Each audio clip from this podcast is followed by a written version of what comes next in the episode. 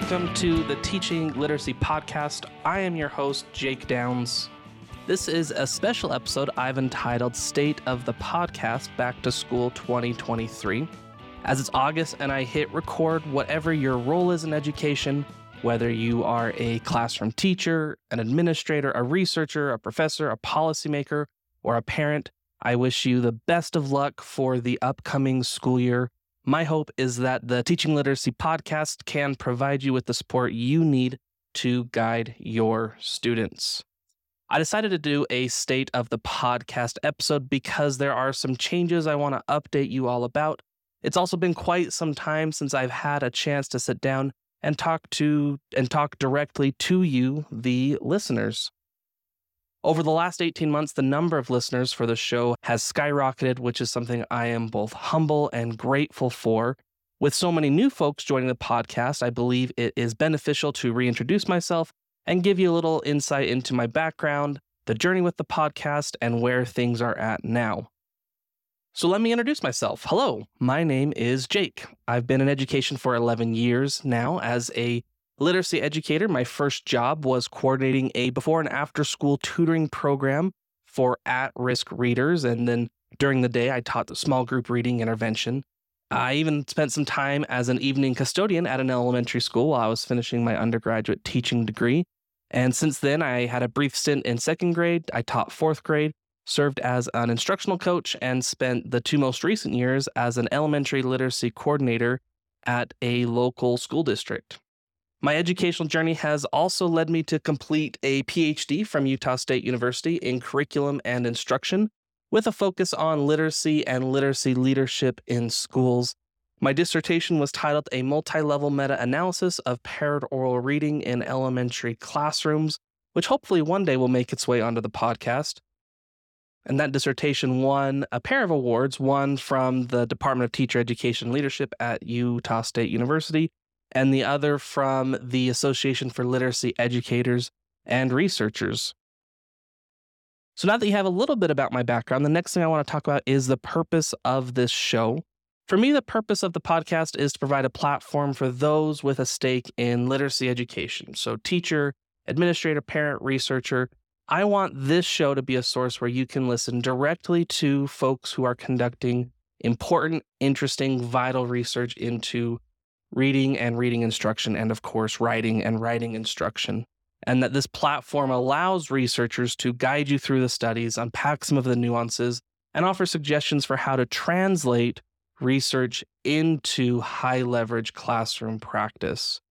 So, by the very nature of this type of show, we dive into concepts that are challenging, abstract, uh, maybe even a bit perplexing at times. But I strongly believe that watering down complex ideas doesn't serve stakeholders very well. My conviction lies that in connecting the folks listening to the show directly with researchers, we can have a more broad and nuanced thinking around specific instructional practices, who might benefit from them, the degree that they might benefit from them, and the amount of instruction that it takes to yield that level of benefit.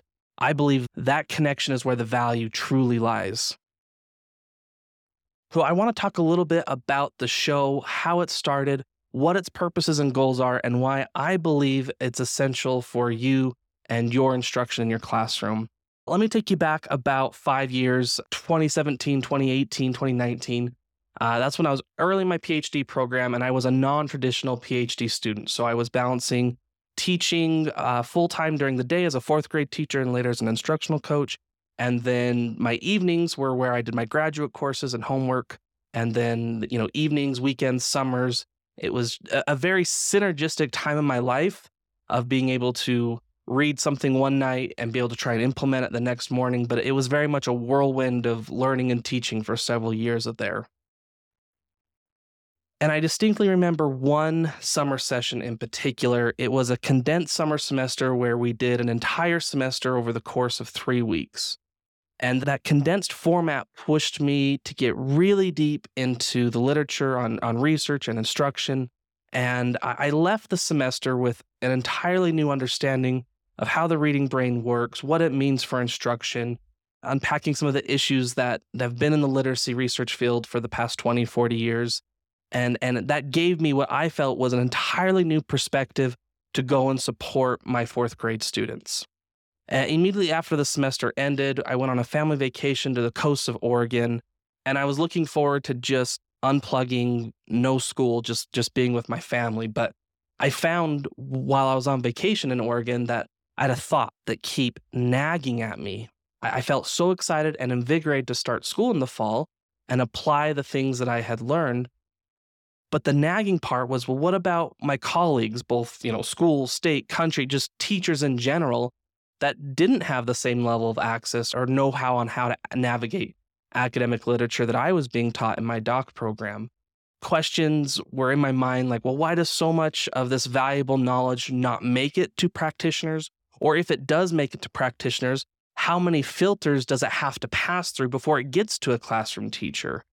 I think researchers communicate well to other researchers vis a vis publications and conference presentations, book chapters, and the like. But there's truly a gap when it comes to teachers. And that gap led me to believe that teachers deserve better. And for me, that better is more direct access to, to research and evidence based practices.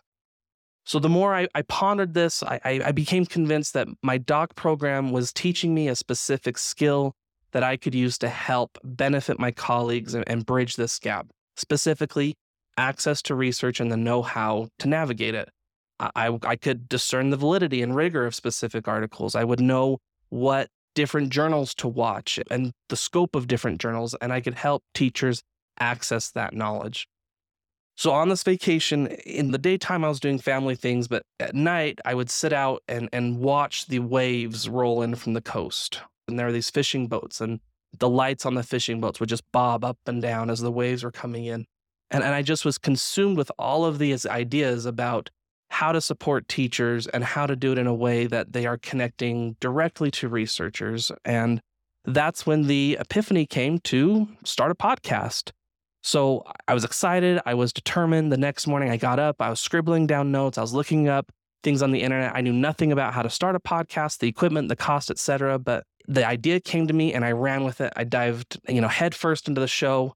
Six weeks later, I released the first few episodes, and that's that's where the Teaching Literacy podcast started.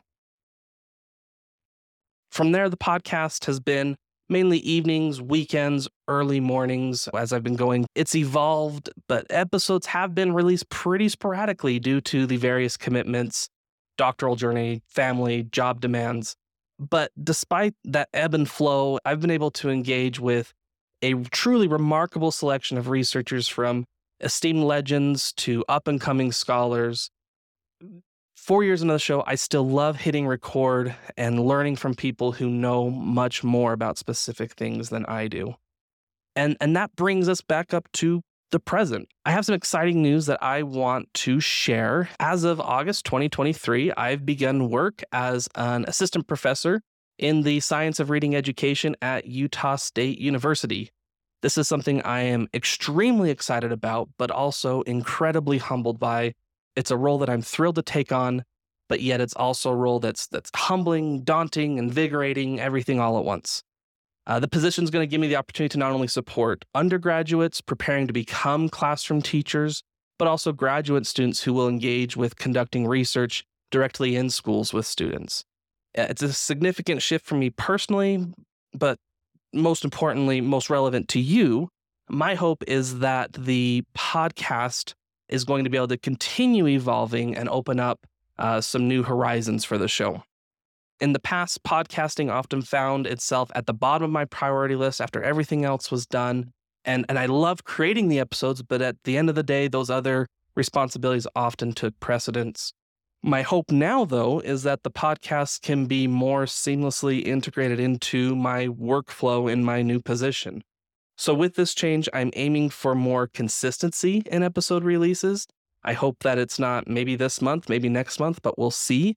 I hope it also means that uh, with the re- more regular schedule, I also have some plans to enhance the production quality, ensuring a more polished listening experience for all of you. And um, other ideas that I'm kicking around, I will announce those as they come out. Uh, in the end, I, I want the podcast to remain a valuable resource for you and some of these changes are designed to do just that. Before I wrap up, I want to mention that running this podcast does come with cost. I'm definitely not in the podcasting world for profit, but donations will go a long way to help cover the expenses. If you find the value and the content that you're listening to on the show, and you believe what we're trying to do here is important in the world of literacy, you can visit teachingliteracypodcast.com and click on About Your Host, and you can make a secure donation there through PayPal. And for those who have already contributed or have ongoing contributions, my sincere gratitude goes out to you. Uh, I appreciate you know your commitment to helping me run the show. So again, August 2023, whatever your role is in, in, in, education, I wish you the best of luck. I wish you a happy school year. I wish you a healthy school year. I, I wish that you can give your students the type of high level support that you desire to. And uh, on my end, I'm committed to being right here, producing episodes that assist you on your journey in teaching reading. Thank you for being part of this community. This is Jake with the Teaching Literacy Podcast. And until next time, let's work together to make reading and writing instruction even better.